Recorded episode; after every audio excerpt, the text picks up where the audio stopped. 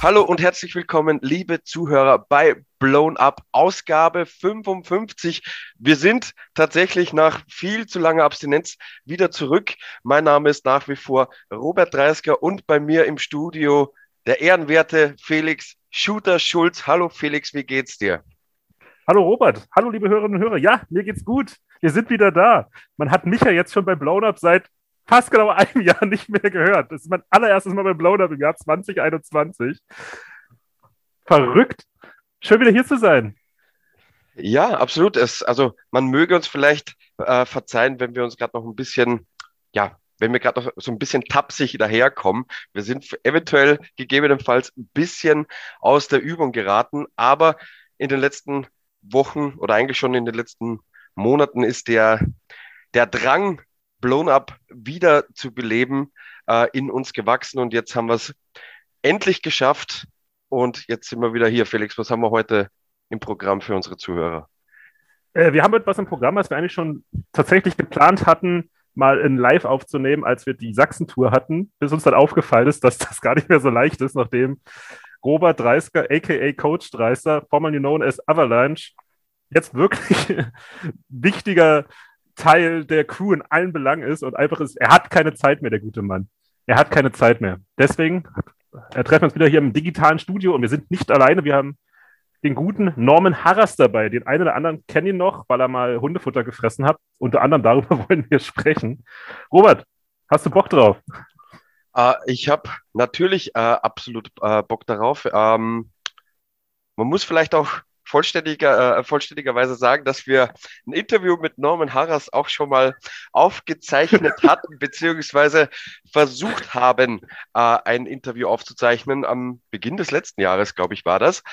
Aber ähm, da ist wohl eine Tonspur, die leider zufälligerweise meine war, äh, flöten gegangen, wodurch dieses ganze Gespräch unterm Strich dann absolut äh, keinen Sinn mehr ergeben hat. Deswegen, äh, unter anderem deswegen haben wir uns äh, dazu entschlossen, den äh, guten Norman ähm, zu uns einzuladen. Und dann würde ich sagen, ähm, wünschen euch viel Spaß mit einem interessanten Talk mit Norman Harras.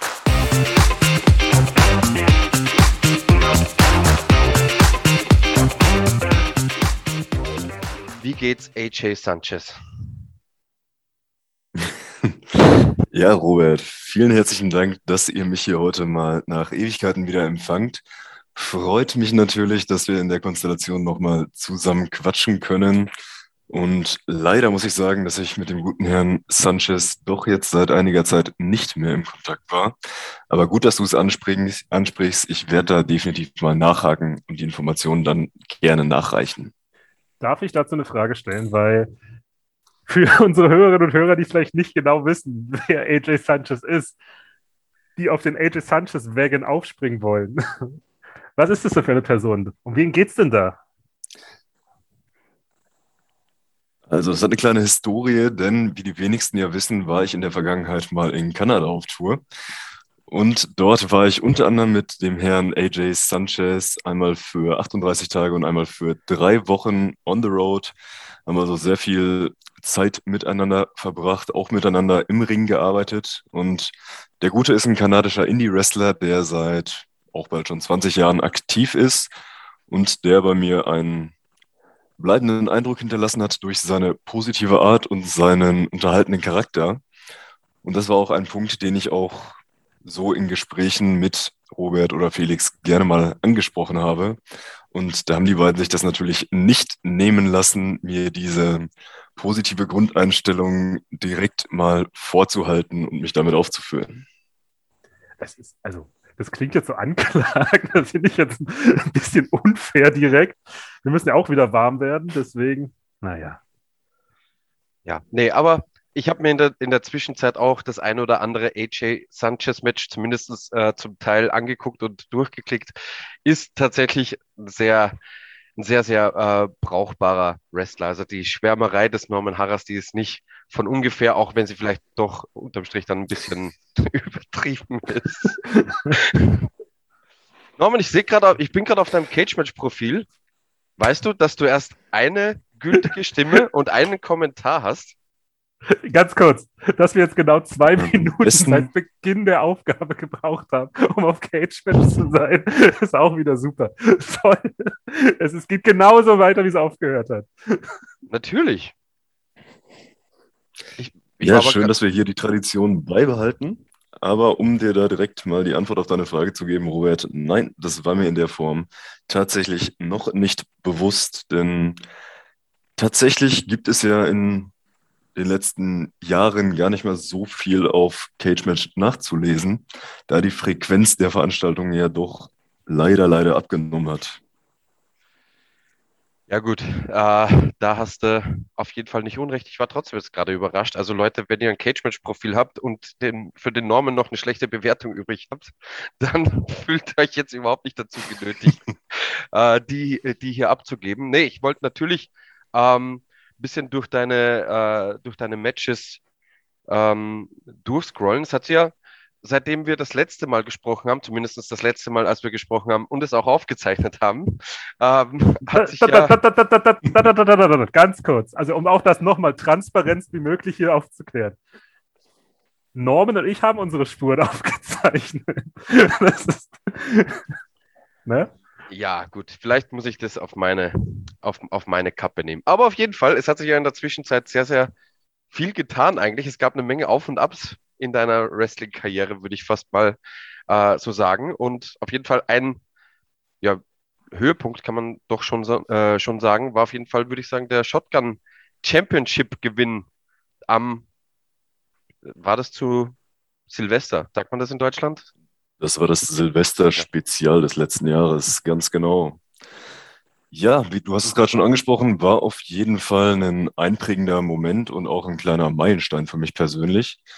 Denn das hat einfach nochmal gezeigt, dass ich nicht nur anderswo auch entsprechend eingesetzt werden kann oder da Erfolge feiern konnte, sondern es eben auch bei WXW geschafft habe, wo ich nun mal aus der eigenen Schule komme, war das doch auch selbst für mich ein kleiner, ein kleiner emotionaler Moment, einfach diesen Erfolg zu haben und dann natürlich auch im Folge dessen oder in Folge der We Love Wrestling Tapings diesen Titel auch diverse Male verteidigen zu können. Darf ich mal fragen, wie viele Tapings, das waren ja die Zeit, da war ich nicht äh, dabei durch den Lockdown und keine Ahnung was, Corona. Wie viele Tapings waren das insgesamt? Aber das, du hast es wann bekommen? Jetzt Silvester. Und dann die Tapings danach, ne? Und die danach. Das ist alles ein, ein Also Nebel. das Silvester-Spezial wurde ja damals im Rahmen des Catch Grand Prix 2020 schon aufgezeichnet. Dementsprechend war das der Moment, wo ich den Titel bekommen habe. Und danach hatten wir dann, ich meine, es wäre Januar, korrigiere mich, wenn ich da falsch liege, oder Februar. Da hatten wir dann die ersten richtigen Corona-Tapings wieder. Und da habe ich den Titel dann achtmal verteidigen können. Ja, Wie viele was- Tage das genau waren, das kann ich dir jetzt gerade gar nicht mehr sagen. Hm, Ja, also die Tage habe ich jetzt auch nicht ganz parat, aber durch den neuen Modus des WXW Shotgun-Titel äh, würde ich mal sagen, dass sich da eine ähm, erfolgreiche Titelregentschaft eher darüber definiert, wie oft der Titel verteidigt wurde, an, äh, anstelle, ja, wie viele Monate oder, oder Jahre man den Titel gehalten hat. Ähm, ich kann dir damit sogar schon mal sagen, du hast damit sechs, mehr, äh, sechs Titelverteidigungen des Shotgun-Titels mehr auf deinem Konto als ich.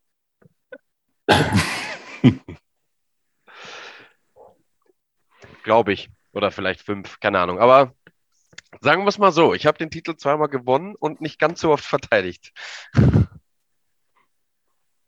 Ja, nu. Aber dafür hast du ja dann irgendwann mal die Chance gehabt, dich mal richtig an Norman auszulassen.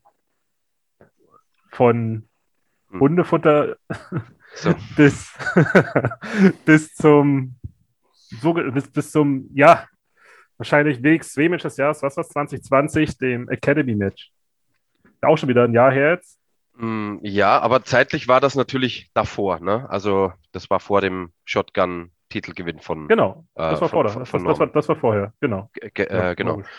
Äh, ja, das war interessant, würde ich mal sagen. Vor allem die Wahl. Äh, Norman, kannst du uns vielleicht nochmal mitnehmen, ähm, warum man sich äh, Pedigree-Dosenfutter kauft, wenn man von sich aus selbst vorschlägt, dass man ja innerhalb des, einer Story Hundefutter zu sich nehmen könnte. Wie viel Prozent Hähnchen-Anus war da nochmal drin? Du hast das Ganze jetzt schon wieder so aufgebaut, dass es ja klingt, als wäre es auch ein bisschen meine Schuld. Das möchte ich natürlich gänzlich von mir weisen. Denn im Grunde wurde ich da in eine ganz, ganz miese Ausgangssituation gepackt. Denn die Entscheidung, dass ich da im Zuge dessen dieses Hundefutter zu mir nehmen werde, war vielleicht auch nicht ganz so freiwillig getroffen worden, wie du es gerade suggeriert hast. Aber ich muss, ich muss ja zugeben, mir wurde dann der kleine Finger gereicht, indem ich mir nämlich selber das Hundefutter zulegen sollte für diesen Tag. Mhm. Und da muss ich, ich aber kurz unterbrechen. Also ich war auf ja. jeden Fall, ich war auf jeden Fall dafür, dass wir etwas verwenden, das ähnlich aussieht wie Hundefutter und du das nicht zu dir nimmst. Also an mir, nee, nee, nee, das lasse ich mir nicht ankreiden. Da, da muss ich ganz, ganz entschlossen äh, dagegen gehen. Nee, nee, nee. Also ich weiß nicht genau, wer, von wem du die Order, wenn man es äh, nennen möchte, äh, bekommen hast, aber von mir sicher nicht, denn ich habe mir überlegt, was könnte man im Vorfeld kochen, das aussieht wie Hundefutter, aber nicht so ist, weil, also Norman, ich weiß nicht, ob du es weißt, aber it's a work, bro. Ähm, ja, und das ist schon wieder der, der ganz gravierende Unterschied, Robert. Denn wir hatten ja damals bei den Tapings auch Zuschauer vor Ort und die hatten zwar einen gewissen Abstand zum Ring, also es waren so die drei Meter auf beiden Seiten mindestens, klar. Aber jeder, der schon mal Hundefutter gesehen hat oder vielmehr der im Abstand zu einem Hundenapf vorbeigelaufen ist, der weiß, dass das Ganze nicht nur visuell, sondern vor allem auch über den Geruch seine Wirkung entfaltet. Und ja, natürlich hätten wir uns da. Aber nur Scheißfutternormen. Jeder, also ich habe. Woher soll ich, hab, ich das denn wissen, verdammt nochmal? Ich habe keinen Hund.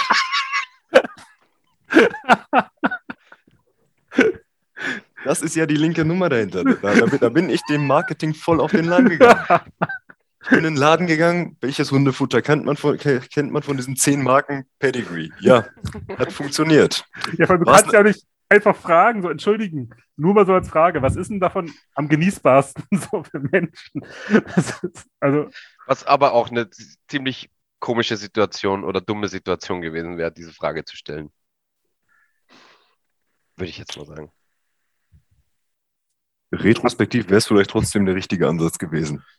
Aber hey, man lernt aus seinen Fehlern und. Welches hast du denn genommen? Ganz normales oder war das irgendwie Pansen, Seelachs oder irgendwie sowas? Äh, ich glaube, es war Hähnchen mit drin und Reis. Es stand jedenfalls vorne drauf. Ich konnte es dann nachher in der Konsistenz nicht so genau wiedererkennen. War da Markus Rühl vorne drauf? Oder? oh Gott, Leute.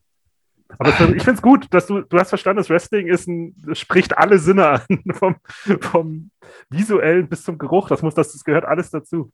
Und ja, Geschmack in dem Fall. Es, es, hat jetzt auch anderthalb Jahre gedauert, dass ich drüber lachen kann und dass ich es verarbeitet habe, aber langsam, langsam aber sicher komme ich an diesen Punkt. Gut, wenn wir wieder touren könnten, könnten wir das Match in alle, alle Städte bringen. Das wäre das wär gut. Aber was ich eigentlich sagen wollte, ihr seid ja, es, es, war ja nicht nur das Match, obwohl das ein schöner Moment war für uns alle, also fast alle Beteiligten. Ganz klar. War ja tatsächlich das, das sehr coole ähm, Academy-Match. Das sehr, sehr, wie hat man damals, hat man es damals genannt, cineastische Matches oder so, die mhm. da mal äh, in einer seltsamen Zeit dieser, des Wrestlings passiert sind. Und das war halt mal ein sehr cooles cineastisches Match muss ich mal jetzt lobend erwähnen. Das hat mir damals sehr gut gefallen. Erzählt mal was zu der Produktion. Ich weiß, es ist eine Weile her, aber. Ja, also es, wie du schon richtig gesagt hast, ne, das war die, die Zeit oder eigentlich so die Anfangszeit äh, während Corona. Also, also natürlich war der, der, der, große, der große Vorreiter war logischerweise das, äh, wie hieß es, Boneyard oder Graveyard Match? Oh, Boneyard ja. Match. Ähm, bei WrestleMania zwischen Undertaker und AJ Styles, wo das Ganze, ja, diese ganze, ähm, die, ja, wie soll ich sagen, dieses Genre an, an, äh, an Wrestling-Matches quasi erfunden wurde sozusagen. Hat ja damals auch für sehr gemischte Gefühle gesorgt unter den, äh, unter den Wrestling-Fans. Ich fand es damals, ich fand es ziemlich geil, weil ähm, ja, weil es für mich so ein bisschen der perfekte Abschluss des Undertakers war, weil es halt alle, äh, alle Facetten von ihm äh, und seiner Karriere gezeigt hat und zum Undertaker passen halt so diese übernatürlichen Momente auch, ne? Ähm, da stellt man das ja nicht so wirklich in Frage und war, war cool gemacht. Also ich habe es damals, ich habe es damals gefeiert und am nächsten Tag gab es ja, weil das war ja auch, glaube ich, das erste Mal, dass WrestleMania an zwei Tagen stattfand, gab es dann das Firefly Funhouse Match. Da muss ich sagen, das habe ich, das, also das feiere ich bis heute nicht. Wenn mir jemand sagt, okay, das ist ein Musikclip, dann würde ich sagen, okay, ähm, dann ist es ein cooler Clip, aber das, das kann ich jetzt nicht unbedingt als, als Match mit offizieller Matchzeit und, und, und so weiter und so fort. Da, äh, das fällt mir, es fällt mir schwer, das als Match zu akzeptieren, sozusagen. Ähm, und ne, aber es war ja dann in aller Munde. Es haben ein paar Leute auf dem, auf dem Indie-Markt das auch äh, sich auch daran versucht. Ein paar haben das besser gemacht, ein paar sind meiner Meinung nach elendig gescheitert. Ähm, und ja, dann kam halt zur Sprache, so wollen wir, trauen wir uns sowas auch zu, im Rahmen der, der, der Shotgun-Staffel zu machen, äh, in der Academy. Und ja, wer mich kennt, der weiß eigentlich so, ich bin jetzt nicht unbedingt gerade so der Typ, der auf äh, großen Unrealismus in, in, in, in Wrestling-Matches äh, steht. Ne? Auch wenn es natürlich Ausnahmen gibt wie den Undertaker, ne? dem der kann sich meinetwegen in den Ring teleportieren und zwei Sekunden später wieder weg sein, weil es der Einzige ist, der das macht. Und alle anderen verhalten sich so, als wäre es, ne, als wäre das eben so. Wäre es normal.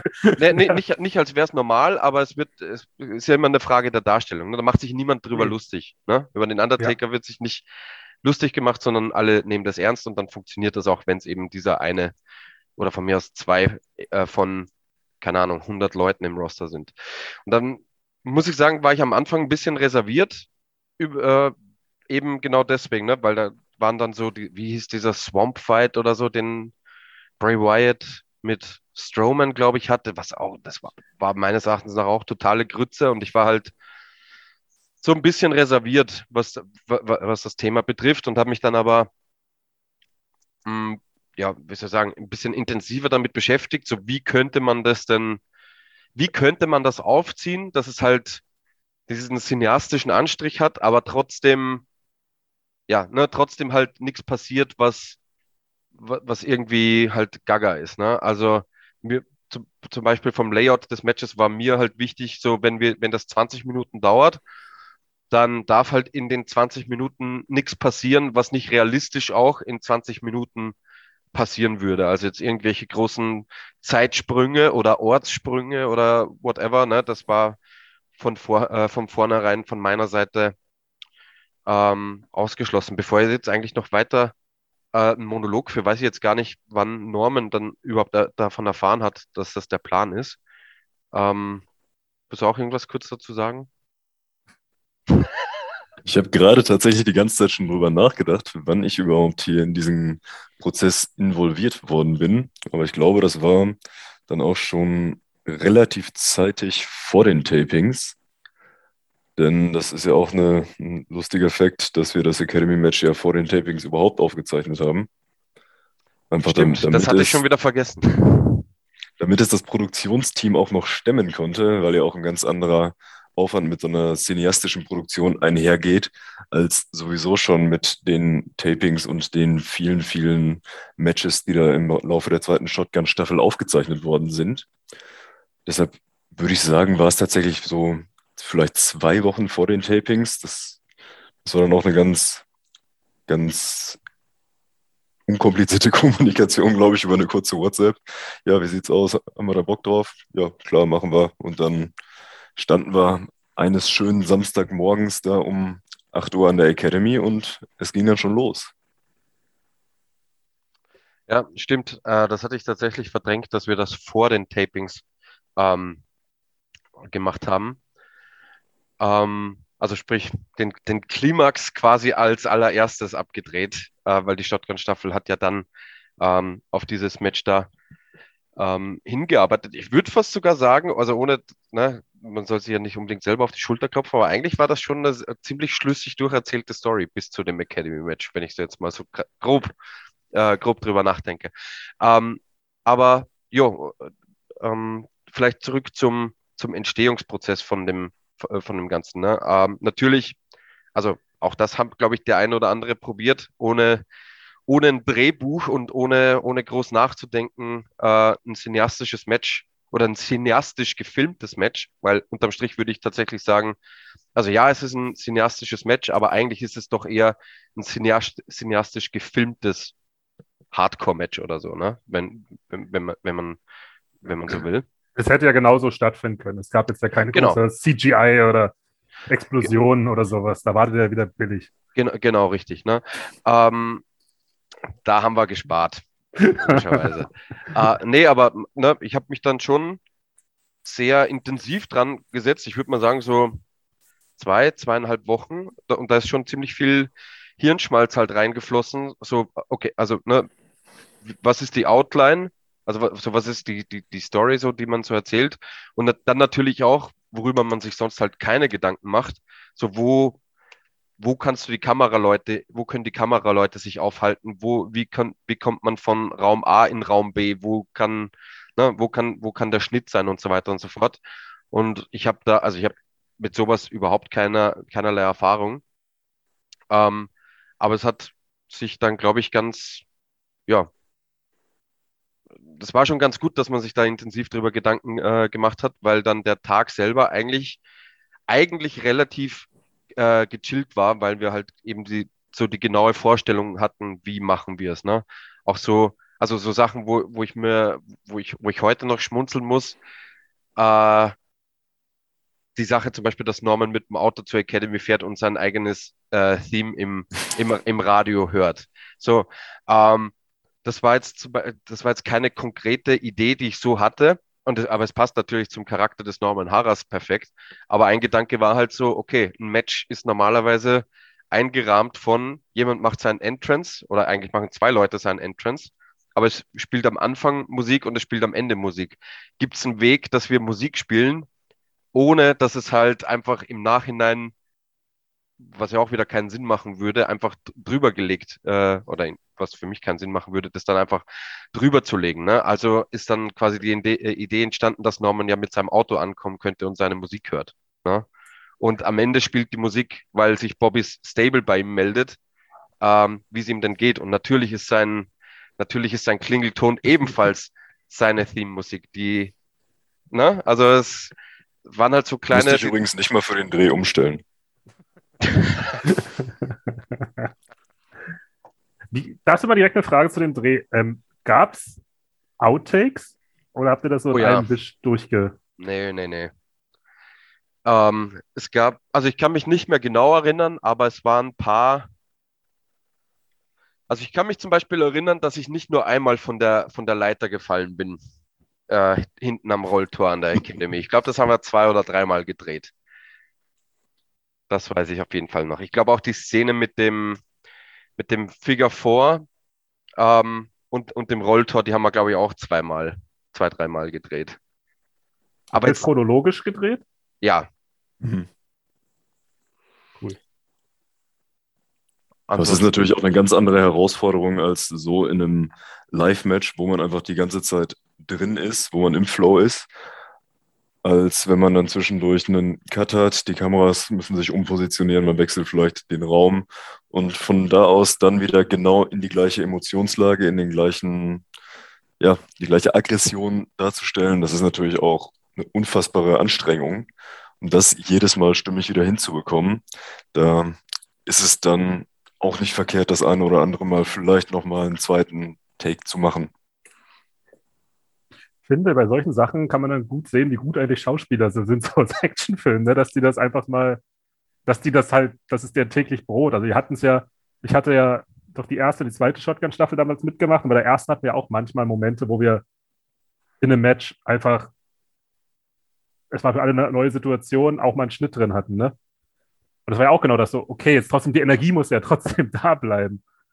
Das ist schon, ist schon, ist, mal, ist was komplett anderes gewesen auf der, auf der Art, wie man da rangeht. Hm, ja, also ich, ich kann das für mich nicht so, also ich, ich kann das, für mich persönlich kann ich es nicht so unterschreiben. Ich kann, äh, ich verstehe, was du meinst. Und ich glaube, dass, dass es ein paar Leute gab, denen das so ging, aber für mich war dieses ganze, also keine Ahnung, bei mir ist, ich bin zum Glück äh, so gepolt, dass wenn das rote Licht an ist, dann ist halt Go-Time und dann gibt es kein Rumeiern, zum Glück. Ah, ne? Pro. Das ist ein Pro, so muss das sein. Nee, da, da, da, das will ich damit gar nicht sagen, aber ich bin halt, ich bin froh, dass es halt so ist, ne? Ähm, mhm. Weil, also ich habe das aber auch schon ein paar Mal gesagt, ne? Nur weil jetzt in, in, in der Halle niemand anwesend ist, du weißt ja trotzdem, dass das, was du jetzt in die Linse spielst, wird ja dann trotzdem von Hunderten oder Tausenden Leuten gesehen. Mhm. Das ist für mich schon Motivation genug, nicht kacke zu sein, muss ich sagen. Norman, wie war es denn mal mit einer Leuchtstoffröhre zu arbeiten? Ja, da muss ich tatsächlich auch sagen, das war eine ganz schön dumme Idee von mir. Denn wir, wir haben ja vorher diesen, diesen kleinen Walkthrough gemacht, einfach mal um zu sehen, wo wir wann ungefähr sein wollen. Einfach, dass man auch mit den Kameras weiß, wie die positioniert sein müssen. Und ich glaube, im Zuge dessen hatte ich ziemlich genau zwei Ideen. Und die erste Idee war, dass Robert doch einfach mal einen Kühlschrank nach mir werfen könnte. Und die zweite Idee ist dann unten im Keller entstanden, wo wir dann vorher schon mal die Idee mit dem Feuerlöscher hatten. Also das, wir uns eigentlich schon einig. Das war auch eine richtig dumme Idee. Also, ei, ei, ei, ja, kommen wir gleich nochmal drauf. ähm, genau, aber da war dann auch einfach die Situation, gut, wir sind jetzt hier im Keller und mich hat schon seit Jahren diese eine kaputte Neonröhre im Keller im Academy-Durchgang gestört. Und dann dachte ich mir, komm, die hängt jetzt sowieso da, dann können wir es doch auch einfach mal nutzen.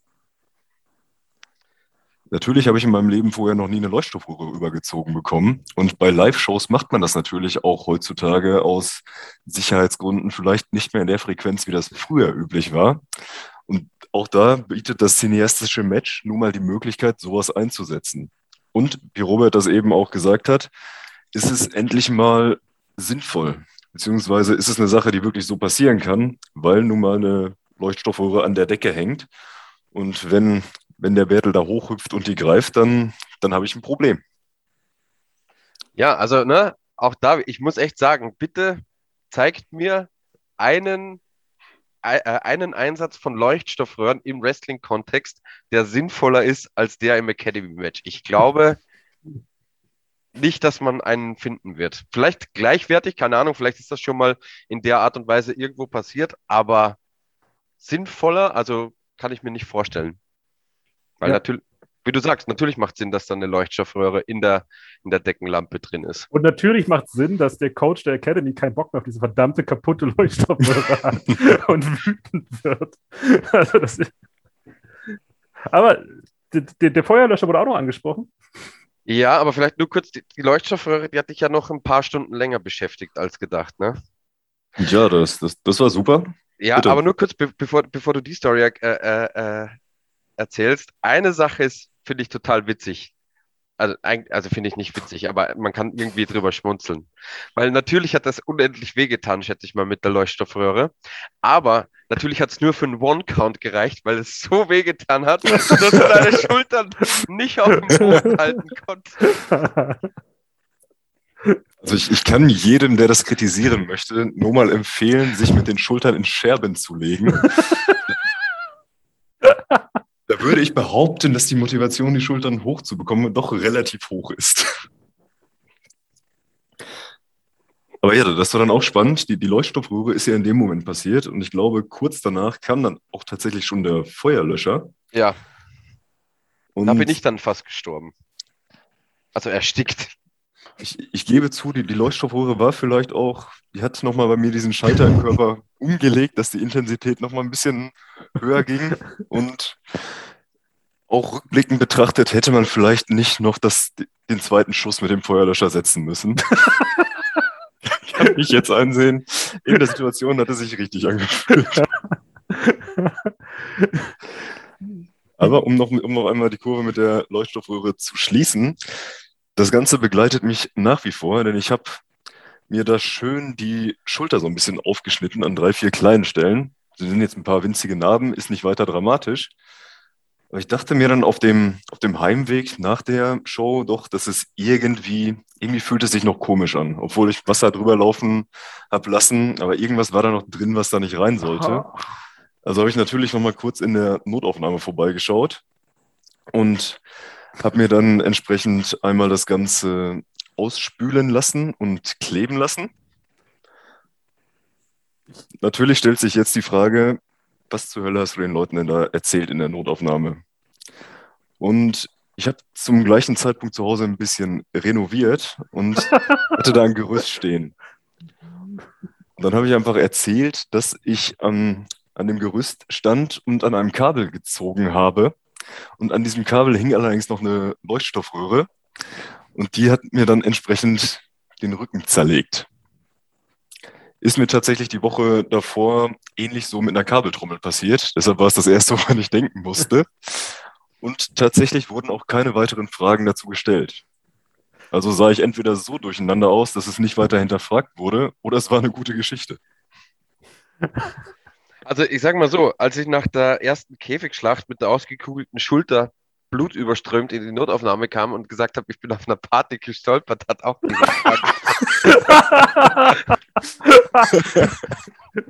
ja, ich glaube, die hören ganz andere Dinge. also,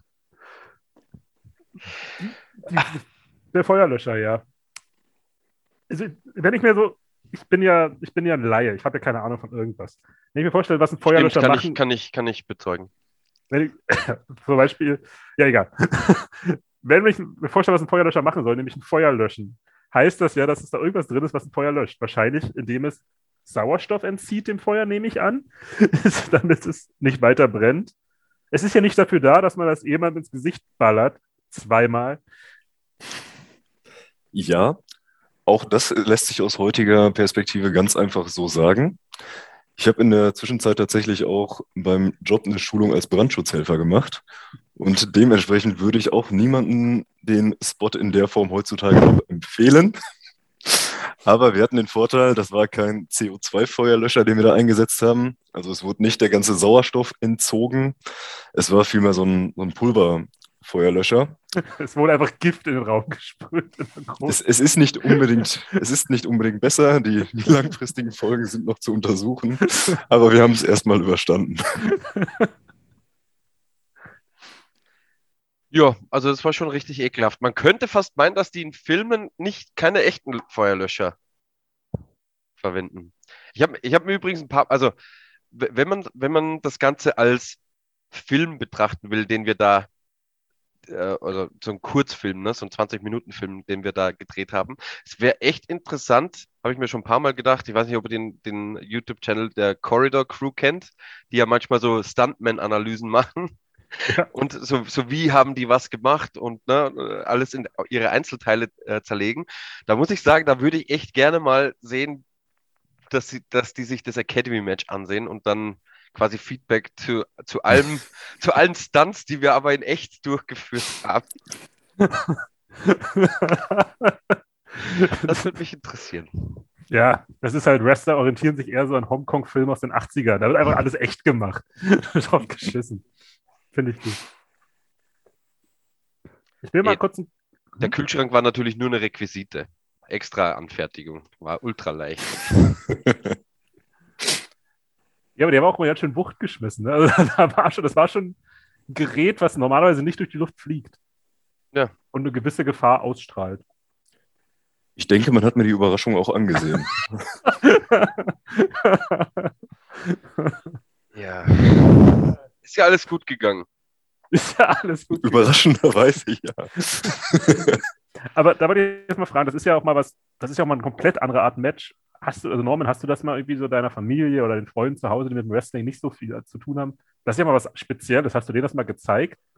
So hier wurde der, der gute Norman Harras mal in cineastischen Stile fast umgebracht. Ich, ich habe das Ganze einmal angefangen zu zeigen. Und zwar der Mutter von meiner Freundin, die keinerlei Berührungspunkte mit Wrestling hatte. Und das, das war kurz nachdem das rauskam. Und da hatte sie gefragt, wie das denn so läuft bei uns. Und dann hatte ich gesagt, ja, ich habe hier ein schönes Beispiel. Habe aber natürlich vergessen, dass vorher dieses Videopaket von der gesamten Fehde lief. Das heißt, es war zu sehen, wie Robert meinen Kopf in Hundefutter steckt. Es war zu sehen, wie ich ihn mit einer ähm, Kette auschoke und er Blut spuckt. Und es war Tatsächlich, zu sehen, tatsächlich auschoke. Auch das war kein Work.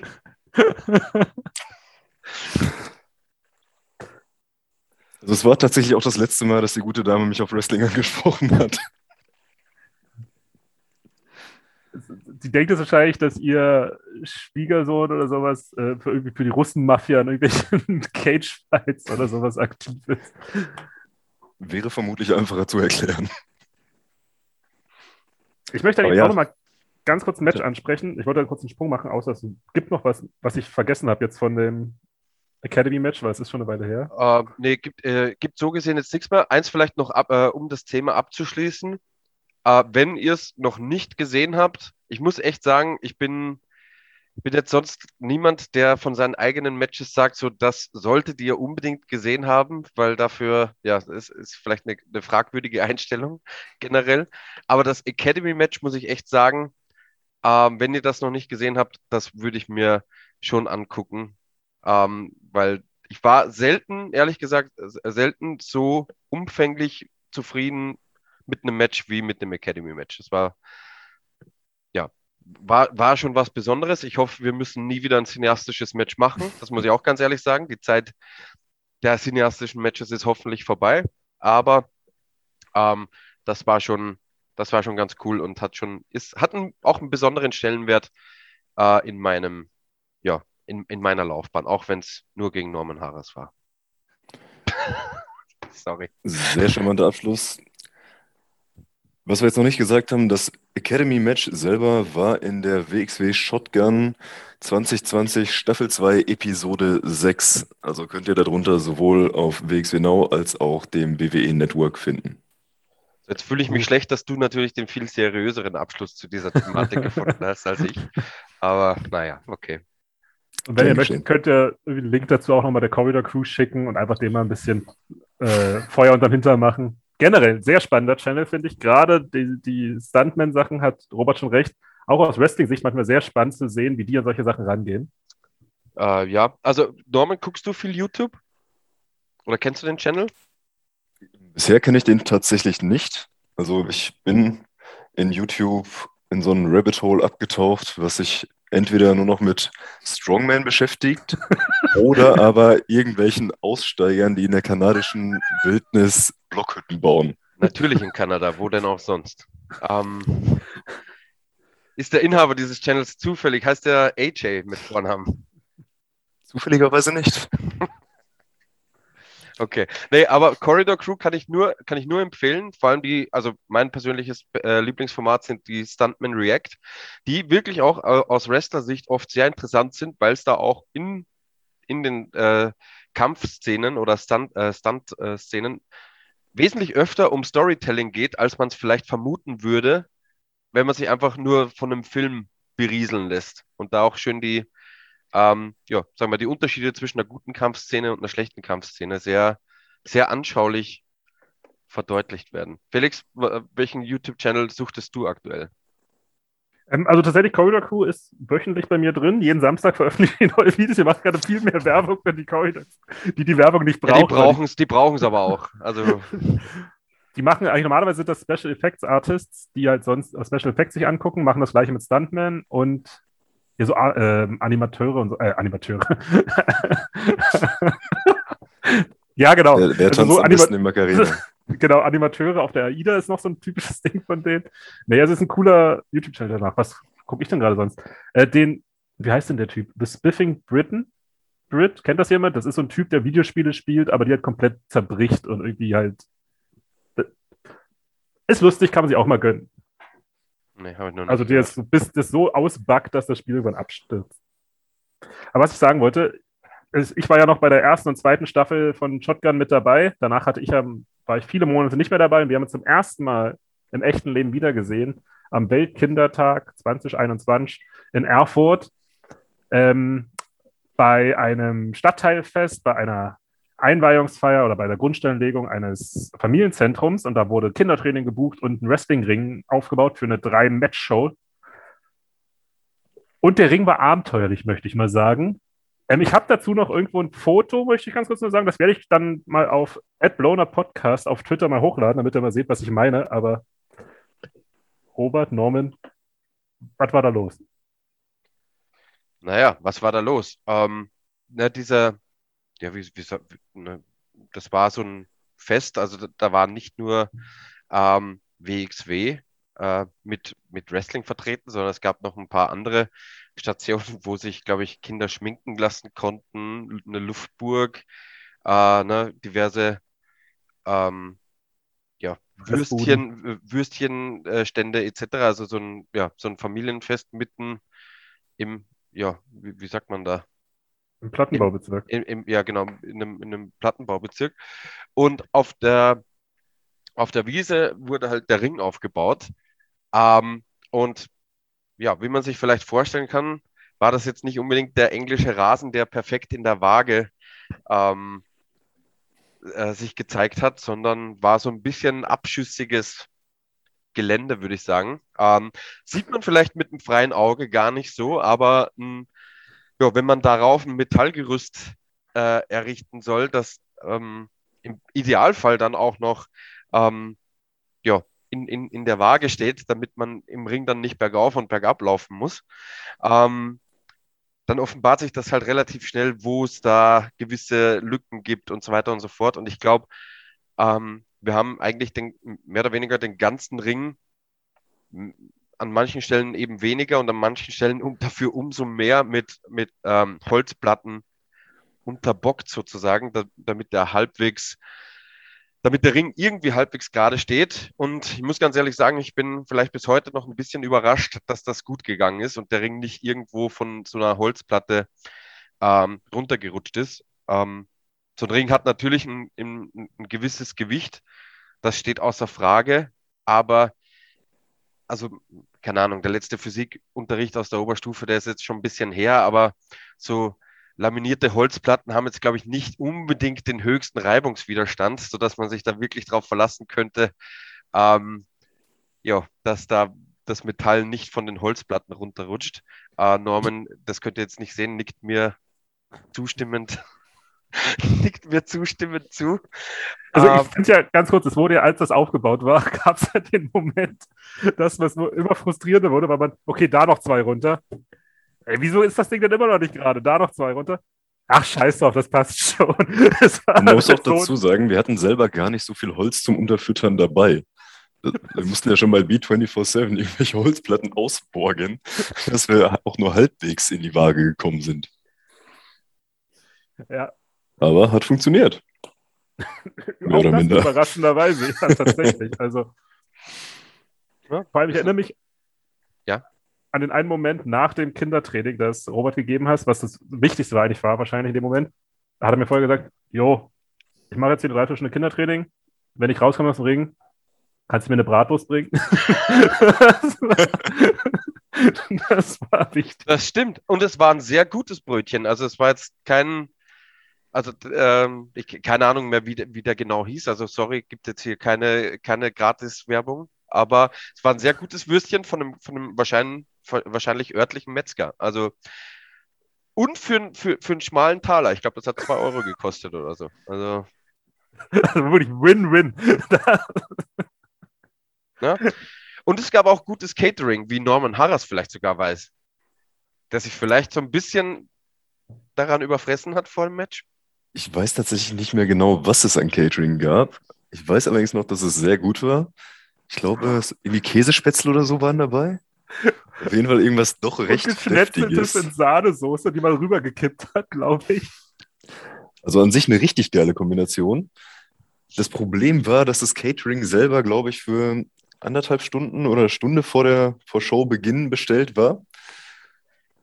Und wir ja. hatten nun mal den ganzen Tag schon da, oder den halben Tag schon da rumgelungert, waren schon den, den ganzen Tag unterwegs und dementsprechend auch natürlich hungrig.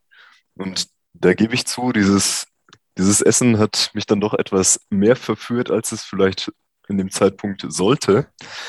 Insbesondere in Anbetracht der Tatsache, dass ungefähr 45 Minuten nach dem Essen ein Robert Dreisker mit seinem Big Splash wiederholt auf mich draufspringt. also, also auch da war ich sehr glücklich, dass ich dies ohne weitere Zwischenfälle überstanden habe. Ich kann mich nicht an wiederholte Big Splashes erinnern, aber Kann sein. ja, ich, ich würde es jetzt auch nicht ausschließen. War es ein Suplex oder, oder irgendein Bodyslam, wo du mich auch mal so mit aufgerissen auch angeguckt hast? So, ui, aua, das hätte nicht so viel essen sollen. Wird bestimmt wiederholt vorgekommen sein. Ja. Aber in Summe war das eigentlich ein ganz, es war an einem Montag, glaube ich, ne? Das auch, war ein Montag. war, war auch ein bisschen äh, ja, ungewohnt, aber es war in Summe eigentlich ein, ein, sehr, sehr solider Tag. Es waren eigentlich alle happy, dass wir, dass wir da waren. Ich habe keine Ahnung, ich glaube, nach, uns, nach unserem Match, ich glaube, ich habe 60 oder 70 Fotos am Stück gemacht. Das äh, gab es jetzt auch schon. Also gut, es gab auch schon länger keine Shows mehr vor Publikum, so, so wirklich in, in, äh, in einer gewissen, na, in, in, in einer gewissen Frequenz, aber Mhm. das war schon, ja, War das nicht die Veranstaltung, wo dir auch auf mal ein Baby in die Hand gedrückt wurde? ja. Richtig, richtig. Das war, ja, ne, also nur so nur ku- kurz, ne, we- wenn ihr ein neugeborenes Kind habt, das so drei, vier Wochen alt ist, drückt es nicht ungefragt irgendjemanden in die Hand, der vielleicht gerade äh, 15 Minuten gerestelt hat, außer Atem ist und, also, und auch, selbst wenn die Person nicht gerade 15 Minuten gerestelt hat und außer Atem ist, wartet erstmal die Antwort ab. Ja, das war so, das war ein weirder Moment, ja. Also, halt mal. Okay, ja. Ach, schön. Ja, Leute, die Montagsshows in Erfurt, das ist es eigentlich. Dafür macht man das ja alles. Dadurch hat auch Anil Marek einen Spitznamen bekommen, den ich jetzt an dieser Stelle nicht äh, weiter erwähnen darf, leider. Schön. Ja. Ist schade fast. Naja. Aber was wir da auch noch hatten, ist gar nicht so lange her. Wir hatten nämlich, wo wir auch alle drei mal wieder zusammengefunden haben, so selten es vorkommt, war äh, Dresden-Leipzig. Das vier Tage Sachsen-Wochenende. Dresden-Leipzig, das vier Tage Ja, Ich war halt nur bei Dresden-Leipzig dabei. Es gab noch äh, Chemnitz und Gotha an den Tagen davor. Limbach, aber ja. Ja, das ist drauf geschissen, ob das Limbach oder Chemnitz ist. Also jetzt mal ganz ehrlich. Und Hättest du bei ist, der Show sein sollen und warst im falschen Ort? nein, ich, ich wurde gefragt, aber ich konnte mir leider nicht frei nehmen. Deswegen wurde ich für diese beiden Tage äh, ausgeplant. So leid es mir tut. Aber ich war immerhin in Dresden und Leipzig. Und in Dresden gab es ja wieder mal Robert Dreisker gegen Norman Harras. Stimmt, ja. Mit, es war auch wieder, es wurde wieder fast hardcore, weil es war ein Besen involviert. Ich erinnere mich dunkel an einen Besen aus irgendeinem Grund. Ja, da war ein Besen. Da war, da war halt ein Man- Besen. Man, man, man, man stelle sich vor, in Veranstaltungshallen gibt es manchmal auch einen Besen. Aber er wird ja nicht ständig dazu gezogen. Ja, hat leider auch nicht ganz so geklappt, wie ich mir das vorgestellt habe, gebe ich zu. Aber was Norman und mir gerade aufgefallen sind in unserer kurzen Pause, eigentlich ist danach wieder aufgefallen, die Abende werden dann gut, wenn Robert Dreisker relativ früh ins Bett geht. Ja. Das ist tatsächlich ein wiederkehrendes Phänomen. Also wir sind uns noch nicht sicher, ob das eine Regel ist, aber wir haben da in der Vergangenheit schon Korrelationen beobachtet. Insbesondere auch in Dresden. Ich vermute, es liegt daran, dass, Ah, ja, ja, daran- ja, ja, es dämmert ich vermute, dass es daran liegt, dass Robert eigentlich einer der vernünftigeren Menschen ist. Und sobald halt die Vernunft in Person ein bisschen weg ist, brechen halt dummerweise Dämme, die sonst vielleicht geschlossen gewesen wären. Das kann auch sein. Oder es gibt auch einfach, also dank, erstmal danke äh, für das, ich, ich nehme das mal als Kompliment, aber ich gehöre auch einfach zu den Menschen, dem es dann einfach zu dumm ist, 15 oder 20 Minuten in der Dresdner Neustadt rumzustehen, ohne Plan, was, was jetzt noch gemacht werden soll, äh, in der, in der Kälte leicht, ja, wie soll ich sagen, na nicht underdressed, aber mit zu wenig leicht an bekleidet. leicht bekleidet, leicht bekleidet. äh, da gehe ich halt einfach eher, glaube ich, äh, im Zweifelsfall pennen, als noch zehn Minuten länger in der Kälte rumzustehen, ohne, ohne, ja. Ohne ein Ziel. ohne ein Ziel. Auch wenn ich schon natürlich Bock drauf gehabt hätte, zu sehen, wie sich nee, kann ich jetzt Gut. nicht sagen. wir, müssen, wir, müssen jetzt, wir müssen jetzt ja nicht so tun, als wärst du einfach so, als wärst du um halb zehn im Bett gewesen. Es war halt trotzdem drei oder vier Uhr. Ja. Also, das ist jetzt auch. Aber ich meine, das Ziel des Abends war ganz klar. Norman Harras hat das Herrengedeck wieder zurückgeholt und hat das Herrengedeck mal wieder als Trend etabliert in diversen Kneipen in der Dresdner Neustadt. Norman, und das wollte ich dich wirklich mal fragen, weil das haben wir nur mal ganz kurz ausdiskutiert im Kater. Warum hast du ein ein Pikolöchen und ein kleines Bier bestellt? Das ist eine hervorragende Frage. Wir saßen in einem sehr netten Etablissement, was eigentlich jungen Künstlern und Künstlerinnen eine Bühne bot. Leider waren wir jetzt schon vier Stunden nach der Dichtungsvorlesung da und dementsprechend war die Bühne schon geschlossen und die Bar eher spärlich besetzt. Ich weiß gar nicht, wer, wer hat uns noch in der Runde begleitet, Felix? Also ich auch nicht mehr. Wir waren zu viert und dann waren da noch zwei, zwei random Typen, die da rumsaßen. Genau. In, in jedem Falle muss man sich jetzt vorstellen, dass man schon den dritten Tag auf Tour ist und auch schon an dem Abend einige Stunden in einer bestimmten Konstellation und Gruppierung unterwegs ist. Und ja, gerade wenn man, wenn man Felix dann doch einige Stunden zuhört, gibt es ab und zu auch mal den Moment, wo man sich vielleicht einmal braucht, kurz ja. etwas Zeit für sich nehmen muss. Und dementsprechend habe ich mich dann einfach mal von diesem Tisch entfernt, habe mich da an die Bar gesetzt, mich mit der Dame über die Klassiker der Dresdner Gastronomie unterhalten. Und da wurde mir doch tatsächlich das Herrengedeck nahegelegt. Und dieser Empfehlung bin ich natürlich direkt gefolgt, was dann in circa 10 bis 15 Minuten später darin resultierte, dass diese gesamte Bar, beziehungsweise die sechs Leute, die noch da waren, allesamt in einer Reihe an der Theke saßen und sich ein Herrengedeck zugeführt haben. Und ich muss sagen, Leute, es gibt ja verschiedene Arten von Herrengedeck. Es gibt ja den mit Korn und Bier, aber nein, Pikolöchen und Bier ist keine schlechte Idee, weil dieses spritzig säurige, äh, saure ist ein sehr angenehmer Moment in der Nacht, wenn man sehr viel Bier trinkt.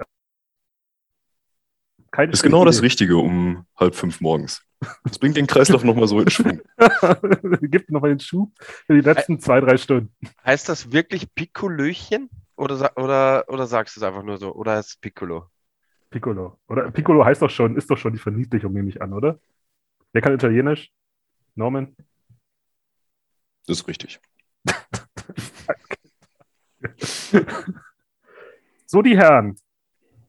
Es eine Sache wollte ich tatsächlich noch ansprechen, das ist jetzt ein bisschen außerhalb des WXW-Kosmos, ist nämlich die Frage, wir hatten die letzte Unterhaltung, die wir hier in Blown Up hatten, war vor zweieinhalb Jahren, korreliert perfekt eigentlich mit dem Aufstand oder äh, mit dem Rising, mit dem Aufstehen von AEW. Und ich weiß, dass wir am Anfang, also ich vor allem, ich weiß auch von Robert, waren eher kritisch eingestellt, wollten gucken. Und jetzt, wie hat sich das aus eurer Sicht einfach mal so entwickelt? Würde mich jetzt mal persönlich super interessieren, wie sich das entwickelt hat. Hm, mit der Frage habe ich jetzt nicht unbedingt gerechnet. Ähm, ich muss sagen, ich habe, weiß nicht, ob ihr euch Full Gear angeguckt habt. Ich habe mir nur zwei Matches bisher angeguckt. Ähm, MGF gegen Darby Allen und äh, Kingston gegen Punk habe ich mir angesehen. Ähm, ja, also ich muss sagen, dass AEW schon in den letzten ja, was, ist, was sind das denn jetzt? Zwei, drei Monate für mich persönlich schlagartig interessanter geworden ist. Also jetzt mit dem, mit dem Ankommen von, von Cole, äh, Danielson und Punk ähm, sind die für mich ehrlich gesagt wesentlich, wesentlich äh, interessanter geworden als davor. Ich finde auch, wenn man sich mal nüchtern auf dem Papier ansieht, dass AEW vor zwei, zweieinhalb Jahren, wann, oder seit wann also die erste Show war am 25. Mai 2019, ne? Ja, war das der Pay-Per-View? Ja. Genau. Okay. Also ich finde, dass, äh, dass die in den zwei Jahren, die es jetzt halt diese äh, TV-Show gibt, also AEW vor zwei Jahren hat mit AEW heute nicht mehr unbedingt, also das ist schon noch dasselbe Produkt, aber wenn man sich das Roster anguckt, das hat sich ja um ja fast 180 Grad gedreht. Also mittlerweile würde ich schon sagen, dass das ein, sehr, sehr, sehr, sehr starkes äh, Roster ist auch, und teilweise jetzt auch mit, mit, mit großen Stars besetzt. Und das kann man sich schon, das kann man sich schon geben. Ne? Also ich gucke mir gerne den, äh, das ähm, an, was, was äh, Revival, also FTR machen. Ich gucke mir gern äh, Eddie Kingston an, muss ich echt sagen. Also Hut ab, war ja immer schon ein, ein cooler Dude, aber dass der jetzt nochmal im, im Main, in einem Mainstream-Produkt so, ähm, so abreißt, finde ich schon, äh, finde ich schon extrem be bemerkenswert und freut mich auch. Ist meines Erachtens nach mit, mit die beste Promo, vielleicht nicht die beste Promo, aber mit einer der besten Promos im gesamten äh, Geschäft aktuell ist immer, ja, alles, was der von sich gibt, äh, kaufe ich dem ab, ähm, weil es auch ganz einfach zu einem ganz, ganz großen Prozentsatz wahrscheinlich auch einfach der Realität äh, entspricht. Ähm, MGF finde ich äh, super unterhaltsam. Ähm, also ja, also ich kann, also ich würde mich jetzt nicht als AEW-Fanboy äh, betrachten, aber in den letzten, also in der, Kür äh, in der jüngeren Vergangenheit haben die schon, finde ich, ähm, ziemlich viel, äh, ziemlich viel richtig gemacht und haben jetzt auch eben viele Leute unter Vertrag, äh, die ich sehr interessant finde, wo vielleicht auch WWE, ähm, ja, wie soll ich sagen, vielleicht nicht ganz so gesehen hat, wie da das Potenzial ist oder was da noch, was da noch mit diesen Leuten gehen würde. Und ähm, ja, finde ich interessant, wie sich das jetzt gerade bei, äh, bei EW so, äh, so entfaltet. Was jetzt nicht gerade ganz zu check ist, ähm, also dass äh, Hangman AEW Champion ist, also ist, ist, ist finde ich gut. Für mich vielleicht, ja, keine Ahnung, hätte vielleicht schon in der, in der Vergangenheit irgendwann mal äh, passieren können, aber jetzt ist es halt, äh, jetzt ist, ist, es halt jetzt so. Ist auf jeden Fall auch ein interessanter Name, der auch für eine neue äh, Generation steht. Finde ich, finde ich ultra spannend. Da wird man halt jetzt sehen müssen, wo das mit Danielson hingeht, weil eine Babyface-Babyface-Fehde um den Titel sehe, weiß ich jetzt nicht gerade genau, wo das hingehen soll. Ich habe aber auch jetzt die letzten zwei Dynamites oder so nicht, äh, nicht gesehen und bin da nicht so drin. Ähm, aber ja, also in, in, Summe muss ich sagen, AEW hat für mich einen großen, also für mich persönlich, was, mein, was meinen Geschmack betrifft, einen großen Schritt nach vorne gemacht in den letzten zwei Jahren. Norman, wie sieht dein Wrestling-Konsum aus? Ja, das war ja gerade schon eine sehr umfangreiche Analyse von Robert, würde ich sagen. Da möchte ich gar nicht mehr so viel weiteres hinzufügen. Ähm, was für mich tatsächlich gerade bei, bei AEW der interessante Faktor ist, neben der Entwicklung, die jetzt in den insbesondere letzten Monaten geschehen ist, ist einfach diese Aufstellung, dass es keine Einbahnstraße ist. Also, dass die Leute nicht nur exklusiv für das Unternehmen antreten, sondern dass da eben auch sehr viele cross-promotional ähm, ja, Kooperationen oder auch kleine Fäden aufgebaut werden und dass die Unternehmen oder auch die Talente sich damit gegenseitig so ein bisschen bestäuben, sage ich jetzt mal. Und das ist einfach eine sehr, sehr spannende und sehr, ja, eigentlich fast schon wieder historische Entwicklung, weil es ja früher auch häufig so war, dass viel aus Kooperationen gewachsen ist, bevor es dann einen einzigen Monopolisten gab. Und das ist gerade das, was ich auch für die Zukunft da als spannenden Faktor sehe, dass es eben diese Plattform gibt, wo sich unterschiedliche Talente präsentieren oder wo auch einfach mal Talente miteinander oder Geschichten miteinander erzählt werden, die es so in den klassischen abgetrennten Kosmen nicht geben würde. Also das finde ich nach wie vor hochinteressant und bin da auch sehr gespannt, was da in Zukunft noch alles kommt. Sehr schön. Und ich weiß nicht, wie es bei euch aussieht, liebe Freunde. Ich würde jetzt diese Überleitung nutzen und einfach mal direkt fragen, wie sieht es denn bei euch direkt in der Zukunft aus? Wo kann man euch in den nächsten Wochen und Monaten sehen? Ich finde es geil, dass du uns die Frage stellst, aber selber absolut nichts dazu beiträgst, weil du nach wie vor kein Wrestling guckst. Also, ich habe das Wochenende mal wieder UFC geguckt. Näher dran komme ich aktuell nicht. Entschuldigung, ich muss hier ein bisschen von außerhalb versuchen, auf die Sache raufzugucken. Aber ich habe letzten Jackie Chan-Film geguckt. Vielleicht zählt das nah genug als Wrestling. Also die Frage war, was es in Zukunft für uns gibt? Ja, danke. Ja, sehr, sehr schwer zu beantworten. Ich meine, wir stehen gerade wieder vor gesetzlichen Änderungen in der Veranstaltungsindustrie und die Werte der Pandemie scheinen sich ja auch weiter zu kritisieren. Dementsprechend kann ich für mich diese Antwort, ja, ich kann da keine zufriedenstellende Antwort geben. Vielleicht hatte Robert da noch weitere Empfehlungen. Ja, meine Empfehlung ist, lasst euch impfen, ihr Idioten. Das ist meine Empfehlung.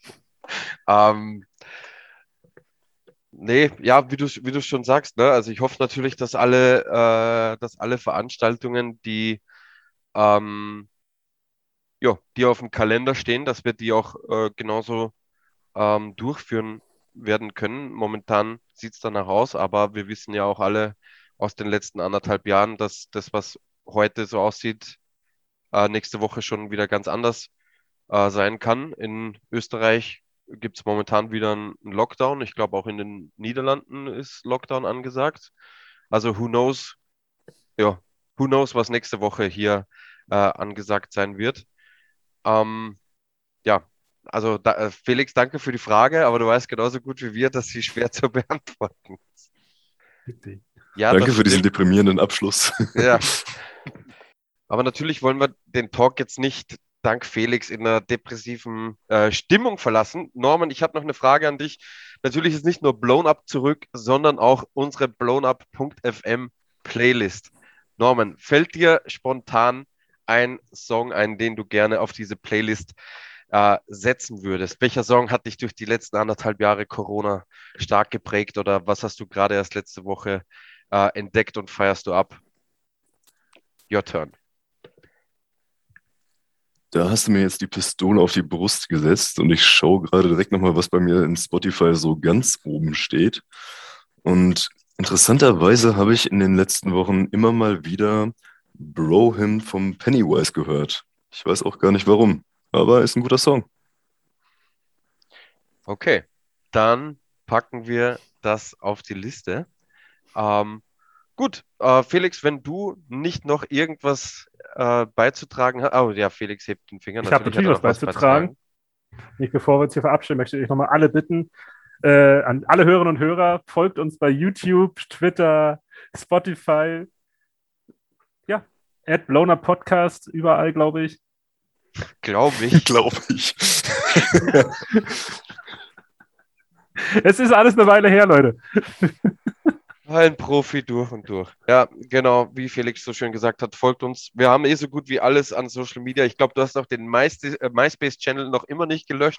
Auch da ich weiß nicht, wie man das löscht. ich weiß nicht, wie das geht. Auch, auch da könnt ihr uns äh, natürlich folgen. Feedback könnt ihr uns äh, gerne da lassen. Und ja, dann würde ich sagen, hören wir uns vielleicht schon demnächst wieder mit einer neuen äh, Ausgabe von Blown Up. Norman, danke fürs, äh, fürs Dabeisein. Und ja, Felix, vielleicht schaffst du bis nächste Woche die MySpace-Page zu löschen. Danke und tschüss.